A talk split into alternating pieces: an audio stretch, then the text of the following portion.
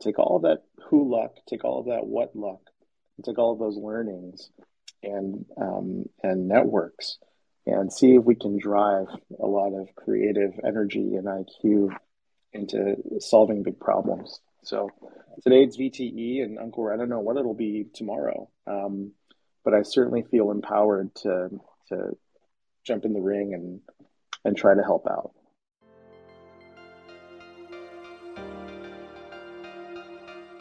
You're listening to Parallax from Radcliffe Cardiology in association with makeadent.org. Here is your host, Ankur Kalra, MD. Hello, everyone. Welcome to another episode of Parallax. Um, this is um, actually a, a, great episode. Um, uh, and, you know, I, I, may be biased, but I've known Sean for several years now. And, um, you know, one of the reasons I wanted to be a fellow at BI Deaconess Medical Center is is Sean. Um, you know, alongside folks like Brian and Yuri and Chris Maduri. I don't know if all of these fine gentlemen are listening, but but if you are, you know, um, as someone who was a resident applying for fellowships and subspecialty fellowships, you were my heroes, and you you remain my heroes. Um, but let me formally introduce our audience to Sean. Uh, Dr. Sean Chakrabarty is the Vice President of Medical Affairs at Inari Medical. Uh, but, you know, before that, um, uh, an interventional cardiologist extraordinaire and trained at the Beth Israel Deaconess Medical Center, my alma mater, his alma mater. And um, I, I, could not be more happy to have him as a guest on this show. So, without much further ado, Sean, welcome and thank you so much for doing this for us. Thank you, Ankur, and, and uh, far too flattering and undeserved introduction. But uh, likewise, I, I, couldn't be more delighted that we get a chance to catch up, not just as um, BID alums, um, but but also as friends, as you mentioned. Um, and you know, all, all, these folks, this sort of lineage of uh, people that have trained together, it, it really is a lifelong bond in a lot of ways. A lot of the names you mentioned like yourself, are are leading very successful careers and making a huge impact on on patients in cardiovascular disease. So, um, love making the connection, and and thank you so much uh, for the invitation. Oh no, my my absolute pleasure. So you know, Sean, um, I think what I mean, I, you know, so a lot of our audience are fellows in training, early career, um, or even your early to mid career, or you know, cardiologists from you know all subspecialties. And i, I think your career um, you know ha- to me at least has been exemplary in in how successfully you, trans- you transitioned uh, from being a busy clinician and an interventional cardiologist to to industry. And um, I, I, think we're, we're going to talk we're going to really you know dive deep into into that aspect. But why don't you tell us about how it all started for you you know for, right from why you wanted to be a doctor what inspired you to pursue a career in cardiovascular medicine? Um, how did BI happen? I, I, know you you did your training in, in Michigan, and Brahmajee is your mentor, and you know is someone who inspires me on a daily basis. But wh- why don't we start off from where it all started for you? Absolutely, Ankur, and um, and you know I think I've been I've been thinking about about uh, doing this podcast and um, what sort of messages to convey about my career to date, which is still, I think, a, a young career in a lot of ways. Um, but you know, nonlinearity is something I keep coming back to. Um, that you know, uh, yourself, many other folks that are successful in our field, don't always follow a straight prescribed path, and I think uh, not not having fear um, to to veer off the line uh, is really critical. Um, so I'll, I'll start at the beginning, but but to frame it, you know, I thought I'd bring up a, a concept that uh, one of my more recent mentors, Seth Bilazarian, uh, who's chief medical officer, uh, formerly chief medical officer at Abiomed, now vice president uh, at Abiomed. Um, you know, he pointed me to a, a, podcast by a gentleman named Jim Collins, um, who's pretty well known in the business world, maybe less known in the medical world, but he's written a number of books, Built Alaska to Great, um, and he did an episode of uh, the Knowledge Project, which I'm, I'm, sure you're familiar with as a fellow podcaster, uh, called Keeping the Flywheel in Motion. And he talked about this concept of how, you know, um, things that create pathways and elevation in our careers are sometimes due to what we consider luck, but it's often not luck at all. It's kind of the opportunities and bedrock that we lay for ourselves manifesting. And uh, the reason I bring him up is he focuses not necessarily on what luck, in quotes, what luck, but rather who luck, um, in terms of people you come across in, in your life and in your pathway that give you guidance, um, that invest in you. And as I go back to the beginning with you here, um, that concept I, I, hope stands out quite a bit. That I've had tremendous who luck in my career, including meeting you, Ankur. Um, and so, you know, um, uh, going back, I, I, came from an engineering family. Um, my father was a civil engineer. I have one older brother who's a chemical engineer, uh, or studied to be a chemical engineer at University of Michigan, and then went on to do environmental engineering. And he's currently consulted in California. Uh, but that was my roadmap, and um, and I actually studied chemical engineering at Michigan. That was my beginning, um, and perhaps uh, is part of the reason I'm I'm so interested and continue to be interested in technology. Um, but like many others, um, you know, my interest was in biomedical engineering and in bringing new technologies to advance medicine. I was going to pursue this as a master's discipline. Um, but but early, you know, as a young man, uh, and I'm sure this occurred for you at some point as well. You know, you, you get this yearning um, to have maybe a closer human connection, uh, more more tangible impact. You know, uh, less less far field goals and more short term goals. Things like, hey, I'd love to take care of a heart attack patient and see the look on their face and their family's face when you make a difference. And so, I um, had my first bout of people luck when I just blindly, Ankur, distributed my resume uh, at the University of Michigan Hospital in every department, just to see if I could land a summer gig, you know, and and get a closer look at what it would be like to pivot to medicine. Um, and my resume at the time, by the way, was you know I was a baker at Einstein's Bagels and I worked at the Fine Arts Library, right? So it wasn't um, it wasn't the most robust CV uh, at the time. Um, but only one person got back to me um, of the maybe 30 CVs that I distributed and it was a cardiologist. So there you go, right? His name was Sanjay Rajagopalan. He was uh, really interested in vascular medicine and was doing some really innovative things at Michigan with regard to pollution's effects on vascular biology, something he remains an expert in. Um, but he was looking for a, you know, a young, hungry student who could work in his basic uh, science lab in conjunction with a pathologist. He wanted to correlate vascular reactivity via ultrasound to genetic polymorphisms in the ACE and ENOS genes. Um, I'm kind of impressed. I still remember the project so well. um, but it was very immersive. So he took me on for a summer and I worked in his lab. I got to practice phlebotomy. I got to assist in ultrasound tech. And most importantly, um, I had my second bout of who luck by um, by shadowing his, one of his cardiology fellows named Michael Schmidt, who's currently in practice in Chicago. And, and Mike was infectious um, in terms of his enthusiasm for cardiology and patient care.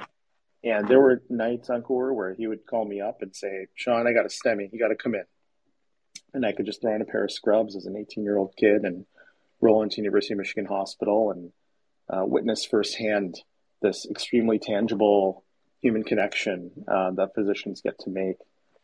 So it was really no looking back for me from there. Um, I pivoted to medical school. I attended uh, Wayne State University in Detroit, um, and uh, you know pursued uh, other interest in medicine at that time. Thought about surgery, thought about emergency, but came back to cardiology. And then, as you mentioned, um, uh, landed a residency uh, at the University of Michigan along with my wife, who I met in medical school. Um, she pursued OBGYN and we both went to Michigan. Uh, and um, wow, what a world class institution. You know, I'd always been a Michigan fan, uh, grew up in Michigan. So, you know, you pick one or the other, Michigan or state. And I, uh, I was one of the, the maize and blue folks for sure.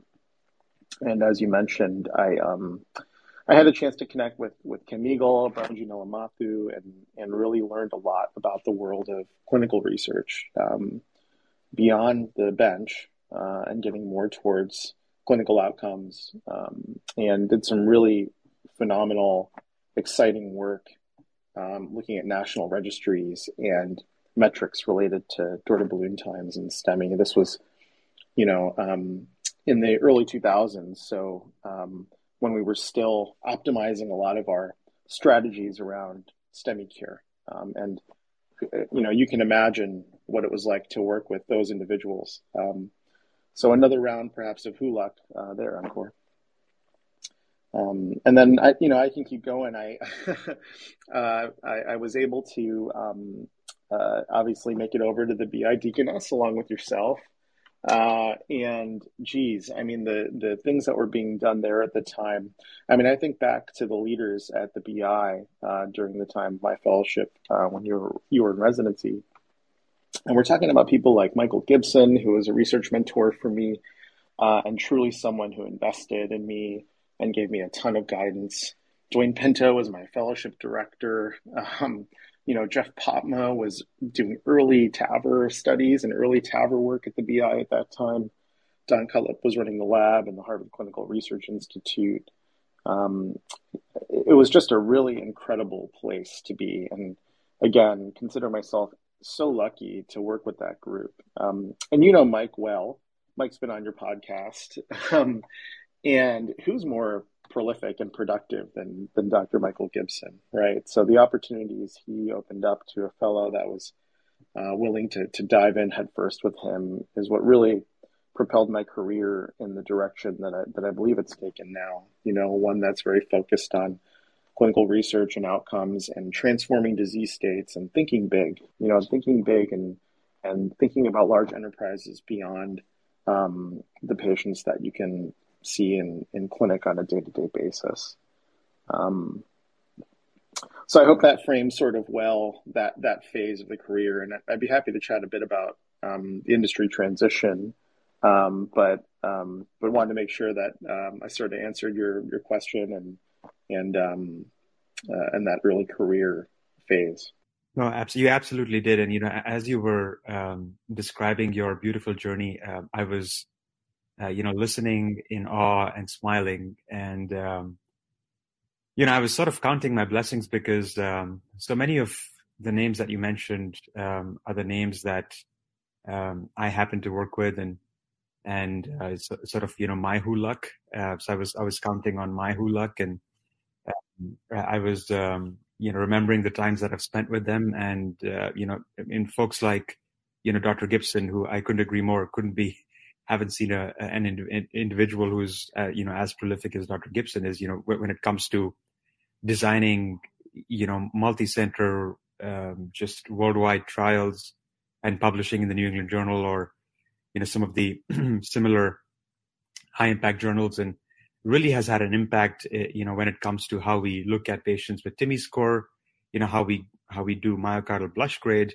Uh, you know how we manage antithrombotic anticoagulant therapy, I mean, you know, so many of the so many of these steps and and decision making uh, pivots that we consider for granted in modern medicine uh, are are some of the work uh, some of the works that he's done, and it's, it's sort of to be um, you know to have trained with him and know him in person is just is like is incredible, right? Uh, and then you know uh, extrapolate the the same to you know Jeff Popma who who now is at Medtronic, but w- was at, at the BI at the time when we both were there.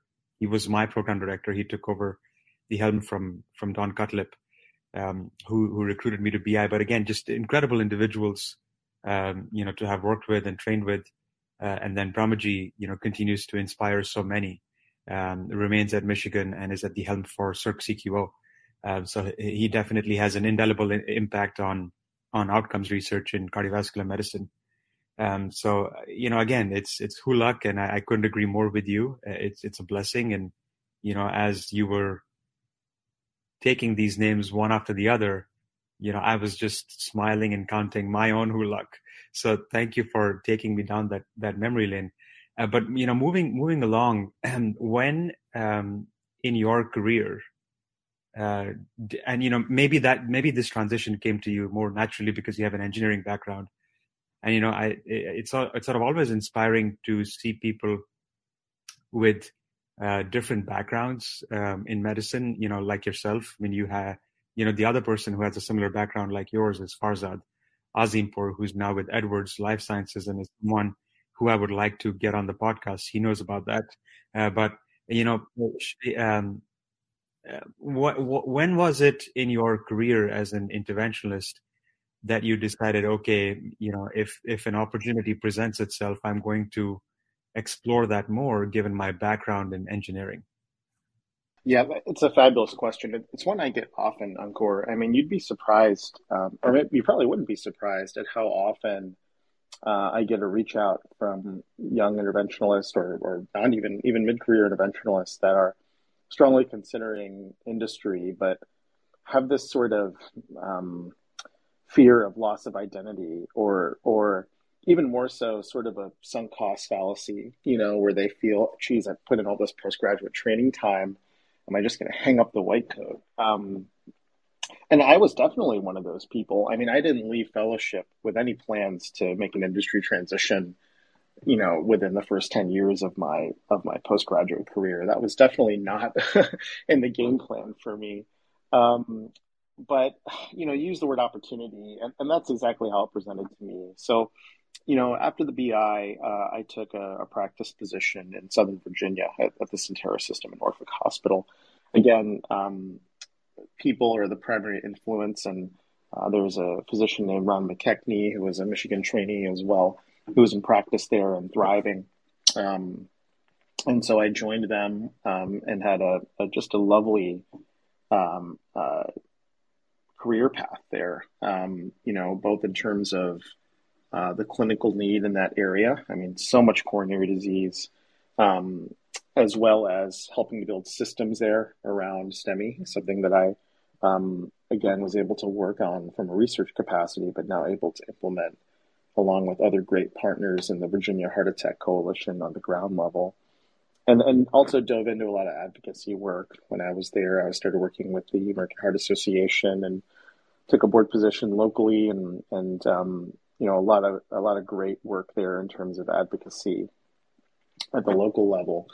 Um, but you know, I never really let go of my connection with Dr. Gibson. Was continuing to work on clinical trials remotely, and he, as you know, went on to to take over HCRI and what is now the Baim Institute. Um, so, really continues to be at the forefront of that interface between academic medicine and industry and new technology. Um, you know, Dr. Gibson, I I, uh, I failed to mention that during fellowship, talk about investment and guidance. You know, he's he funded and supported my master's in public health at the time uh, to really dive deep on clinical effectiveness and learn what it was to to run large clinical trials. And these are all skill sets that you acquire, right, Ankur? But you don't know how they're going to manifest in the future.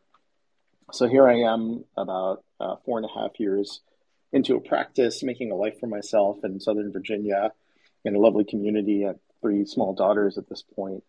And, um, and an opportunity prevents, presents itself, an unexpected opportunity, uh, where, where I mentioned before, Seth Bilazarian uh, reached out regarding a position at a company that I was already quite fond of, Abiomed, uh, which is based in, in, in the Boston area, greater Boston area, uh, an area that's familiar to both of us, obviously.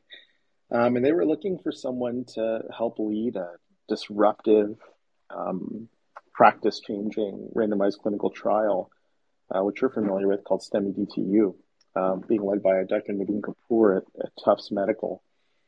So here's the next round of people luck, right? Seth and Navin come into my life and completely disrupt my game plan. and uh, present an opportunity for me to come on at an elevated position as medical director for a really innovative medical device company and also dive completely headfirst into the world that I felt like I was preparing for with Dr. Gibson, which is large scale, device clinical trials that are practice changing. Um, and um, so I had some big decisions to make um, earlier than I thought, you know, in terms of um, leaving bedside medicine as my primary job and identity to um, working in in medical technology and industry, um, uh, completely changing my day to day interface and giving up a lot of what uh, you and I love about medicine, which is being at the bedside with the patient, uh, in order to perhaps reach a, uh, a larger group. You know, make a make a bigger imprint, than potentially I can make uh, from day to day in clinic. Um, and in this case, that would be, gee, maybe revolutionizing the way that we treat heart attacks and helping people live longer and with a better quality of life through through a really innovative clinical protocol. So it wasn't a decision that that came easily, Ankur, and it takes uh, it takes a good deal of um, reflection, you know, uh, personally and professionally, uh, to say, "Hey, look, this opportunity is here. I could pass on it, um, and still continue a great career trajectory otherwise, uh, or um, go for it, right?" And um, that decision revolved around a lot of reach outs to people I know and trust. Some of the people we've already talked about, you know, I definitely called Mike to get his take on things. Uh, I spoke to other interventionalists, um, Ankur, that have made industry transitions, people like Craig Thompson, um, who went to Boston Scientific for a number of years before eventually actually coming back um, and running the cath lab at NYU. Uh, Dave Kandzari, um, and uh, someone that I think we'll talk a bit more about, um, who's also been on your podcast, but Chuck Simonton. Um, and when you talk to these folks, it becomes very apparent that there's no identity loss here. You know, you're still a cardiologist, you're still serving cardiovascular patients and advancing cardiovascular disease, but it's through a vehicle of innovation and one that I think many of us are equipped to jump into and really elevate. Um, so I, I, owe it to Seth and I, I, owe it to Abiomed to have introduced me to this world a lot earlier than I ever anticipated uh, jumping into it. And, and, yeah, as you mentioned, you know, engineering background, public health background, all of these things um, probably informed um, not only uh, the reach out from their side, but also ultimately um, my decision to to jump in head first. So that's how I found myself um, you know, in my late 30s, um, taking an industry position. Yeah, no, uh, yeah, so so incredible. Yeah, r- really, um, uh, what a beautiful story. And you know, you were mentioning the the pieces, um, you know, on engineering and public health, and you know, I was I was thinking, you know, just through my spiritual practice and my spiritual background, that you know, someone someone else up there was writing the story of Shawn Chakrabarti, right? um, you know, okay, I'm going to introduce him to engineering. I'm going to introduce him to an opportunity in clinical effectiveness and public health at Harvard School of Public Health. He's going to practice interventional cardiology and take care of patients at the bedside and know what it's like to be um, a physician taking care of such patients in, in acuity and um, you know at, at one of their most vulnerable times in their life in their lifetimes and then that's such a perfect concoction for someone like you to be in a position where you are right now in life, right? Like who would, I mean, I, I probably could count on fingertips people with, with a background similar to yours. Like, you know, who would have a background in engineering, public health and, and, you know, medicine and interventional cardiology. So, um, you know, I, I mean, congratulations to you and, uh, you know, for both, you know, having such a, a successful career path, but more importantly for having the ability to um, first off you know keep uh, improving your skill sets and keep um, you know imbibing more skill sets more diversified skill sets that's one but also you know seeing uh, the opportunity the way you saw it and you know making those decisions and you know moving forward uh, into uncharted territories where people uh, you know from the more conventional background be like you know, I'm not sure if this is for me. And, you know, I became a doctor for a reason that was to take care of patients. But, you know, like you said, I mean, I mean, with, with an opportunity to design clinical trials which move medicine forward, which advance the care of patients, um, and which can transform not only the care for patients that you touch, you know, through your own hands, but through the work that you've done through industry or through clinical investigation, you can now essentially transform the care for millions of patients across the globe. And that is such an incredible opportunity if you think about it that way. That, you know, like I was part of this innovation that now has transformed the care for millions across the globe. and you know people like yourself um, you know can say that and uh, you know that's that really motivates me you know the the magnitude like you said the imprint the magnitude of her imprint um, is is is is very inspirational for me you know as i as i think about my career and what i want to do in life also but no thanks for sharing your your journey with us and and your story with us uh, let, let me ask you a couple follow-up questions because i was thinking about these as as we were as, as you know you were describing your journey and one of the questions is in this transition what has been um, the part that you feel you've lost and, you know, maybe the answer to that is, you know, Ankur, I, I don't think I've lost anything and that's great. But what is the one part you think you may have lost? And the, the second part to this question is what do you think has been the most empowering? Um, so if you can answer those questions for me. Absolutely. And, and great questions. So, you know, with any big decision, I think there are sacrifices you make. Um, I mentioned earlier in my story that one of the reasons I pivoted from engineering to medicine in the first place was, you know, to get away from more far field goals, albeit very big impact goals, right? Um, to get a closer human connection, to get a more tangible impact. And um, you know, I tell people now um, who ask me about about making the transition and working in industry that um, there are highs from what you do from day to day from what our colleagues do from day to day that I don't achieve on a day to day basis anymore. There, there's no equivalent in my current world, Ankur, of going at, into the hospital at 2 a.m. Um, in an emergency setting with a patient descending into cardiogenic shock from a large LAD occlusion and performing a simple, elegant, beautiful procedure that leaves the patient essentially with no pain, no discomfort, and a healing heart within minutes uh, and then walking out of the, the cath lab suite and telling that family that you know they saved their family member's life by bringing them to the hospital by calling 911 and uh, a culmination of of efforts from a number of people right has resulted in this small miracle occurring and, and leading to decades of impact on people's lives there's no replacement for that for me now, right? I, could, I might crush a Zoom meeting, or I might, you know, I might uh, have a really great um, outcome from a research call, but um, you know, that's not something I'm experiencing on a day to day basis. Now, as I've gotten a little older and got a few more gray hairs, those far field goals are more apparent to me and valuable to me.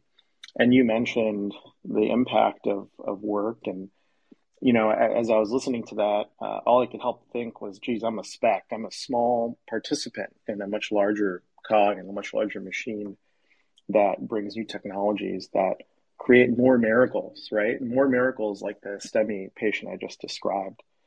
Um, but uh, but you know, if, if you were to ask me what I've lost, that's at the forefront of my mind, and I think physicians can relate to that. And I think for anyone making a decision to uh, evolve their career or, or move in new directions, scary directions, that an upfront catalog of what you're losing is a very nice, honest exercise to take. Um, so you asked me what was most empowering as well, and uh, you know, continuing my story, um, as you know, I've more recently linked back up with a fellow BI colleague, Dr. Tom Tu. I hope you've met. Um, he's he's uh, a brilliant uh, operator and but also a brilliant innovator. Um, and after spending some time with Dr. Chuck Simonton, who's now the CMO at Abiomed, and learning about his career path and the various ways you can affect our field through research, through um, you know regulatory relationships, through innovation, um, I became aware of some of the things happening at Inari Medical, which is where I am now. Um, and uh, what's been empowering for me is feeling like now, a few years in uh, to this world, um, I can move to perhaps an earlier stage place where uh, there is more of a free form, disruptive um, attitude and, and approach towards big medical problems.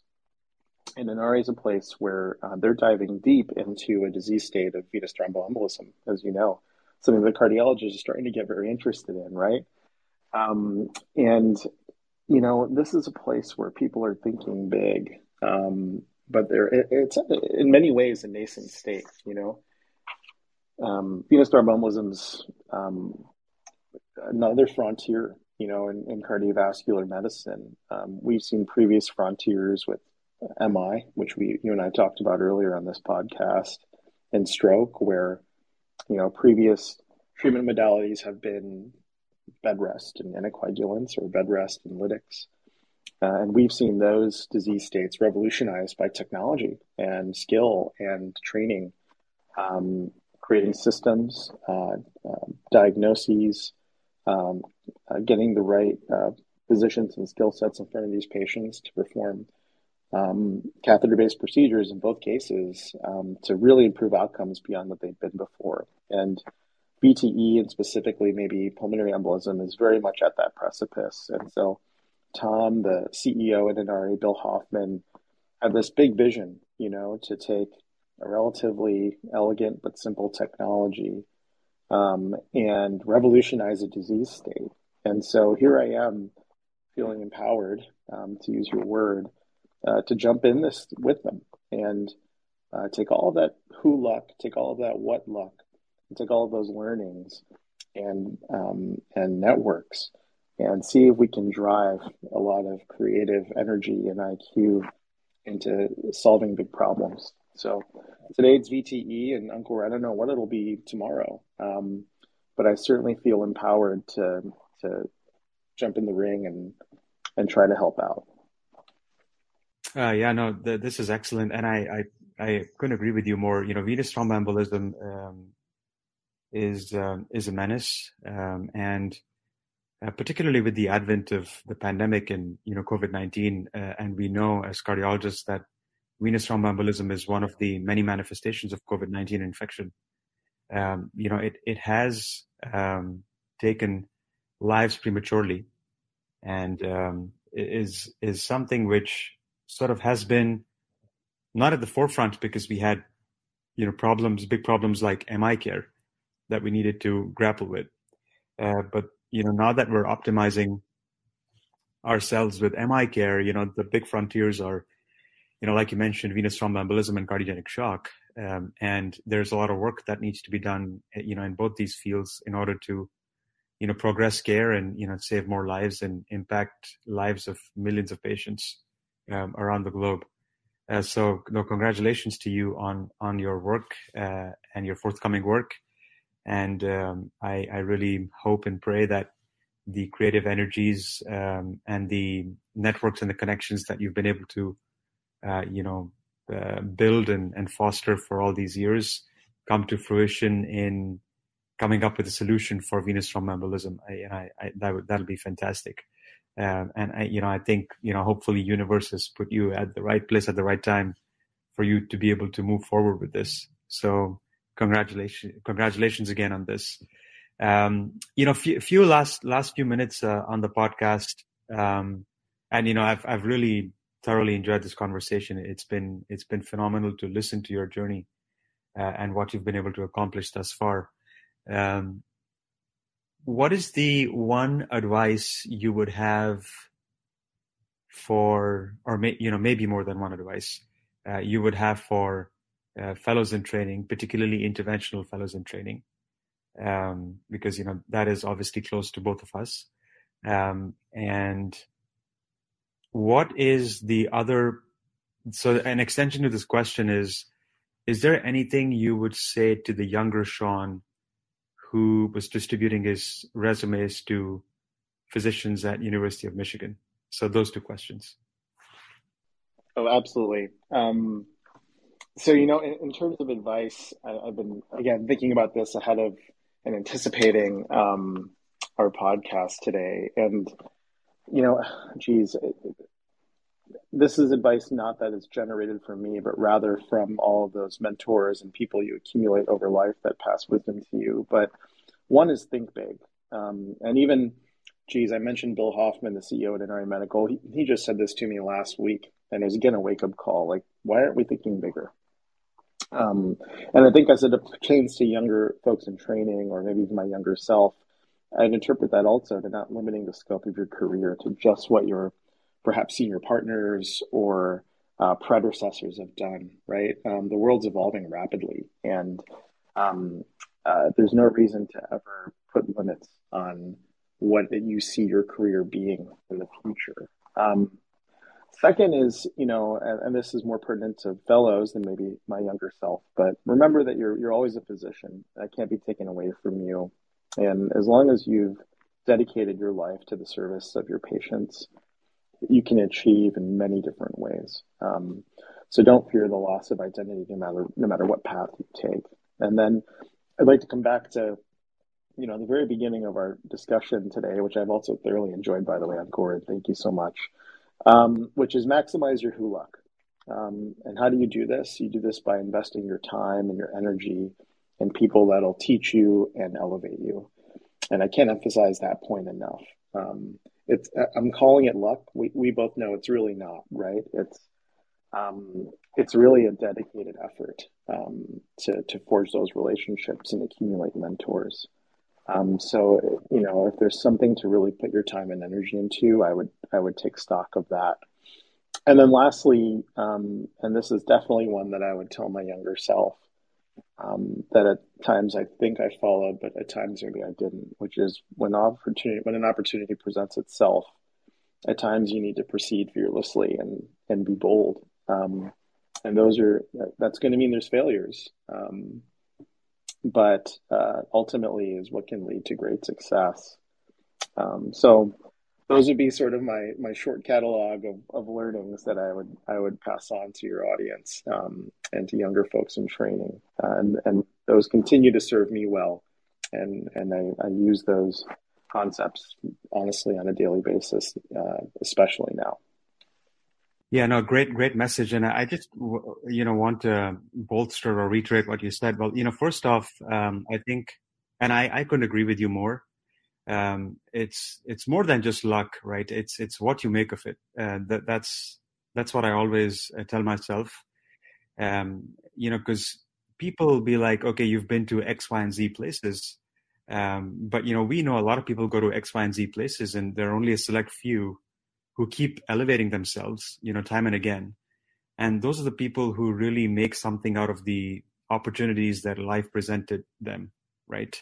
Um, so you know, in in so if if we were to take your career for example, it's you know how you foster the, those relationships with uh, with with Seth or with Dr. Gibson, um, you know, or with or with Jeff, uh, or with Dr. Cutlip. You know, the uh, uh, it's it's it's an it's it's an effort. It's it's um, it's not it's not flattery. It's a genuine effort to get to know that person more. It's a genuine effort to carve out time to work more with with these people who uh, you know you, you think um, you've established a connection with and identify yourself with or uh, the kinds of things you want to do in your life. Um, so it's more than just who luck i think it's it's what you make of it like you said.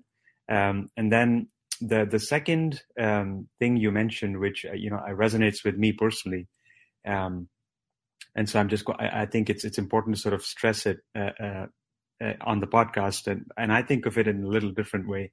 Uh, and and you mentioned about being fearless and being bold, uh, and being um, being mindful that there there may be failures. Um, you know, I sort of think of it as like success is moving from one failure to the other with the same enthusiasm. Um, so, you know, if you haven't really lost your enthusiasm, you know, you are going to meet with challenges which some may define as failures, but really those are just stepping stones for the the bigger picture, you know, so that's sort of the far field vision of what you want to accomplish. And as long as that is clear and right in center, then, you know, everything else will, will, just become a stepping stone or a challenge. That at least that's how I like to think of it, and that's something that that sort of that thought process has you know sort of kept me going through the the various challenges that I have faced you know in my career thus far. Um, but you know, no, this is this has been amazing. This has been a trip down the memory lane for me personally. Uh, also, Sean, so thank you for bringing all those beautiful memories of BI up uh, again. Uh, you know, I, I, just I vividly remember the hallways, the cath labs, uh, the Baker conference room. Um, you know, where sort of I've I've personally had a chance to uh, interact with you. You know, the the fellows, uh, the the cath fellows uh, call room, the the room where we did our reports, what have you. Um, so you know, I, I, it's just been, and those are such beautiful memories for me personally that whenever I think of it, I, I, smile. I have a smile on my face, and and that's something which just comes to me naturally. Um, any closing remarks for the podcast, Sean? Um, just a word of thanks to you. I think you know what, what you're doing here to to bring voices uh, throughout our field, um, from academic to innovation to teachers. I think is is just so tremendous, Ankur. And and I've obviously been following your career closely. Um, I think you've taken a page from the Mike Gibson book in terms of integrating art and uh, disciplines outside of just pure medicine to really enrich your career and enrich your message. So, um, just a big thank you to you uh, for the opportunity. And, um, you know, I, my closing thought would be going back to um, the concept we just sort of um, crystallized in your comments, which is um, to proceed fearlessly and, and be bold and um, and get the best return on your luck that you possibly can. So thanks again. No, thanks, Sean. Talk to you soon. We hope you enjoyed today's podcast produced by Radcliffe Cardiology in association with makeadent.org. We aim to bring you a new angle of all things cardiology every second week. Review us on your favourite podcast app or send your comments or questions to podcast at radcliffe-group.com. To view the series, head to radcliffecardiology.com forward slash podcasts forward slash parallax. Thanks for listening.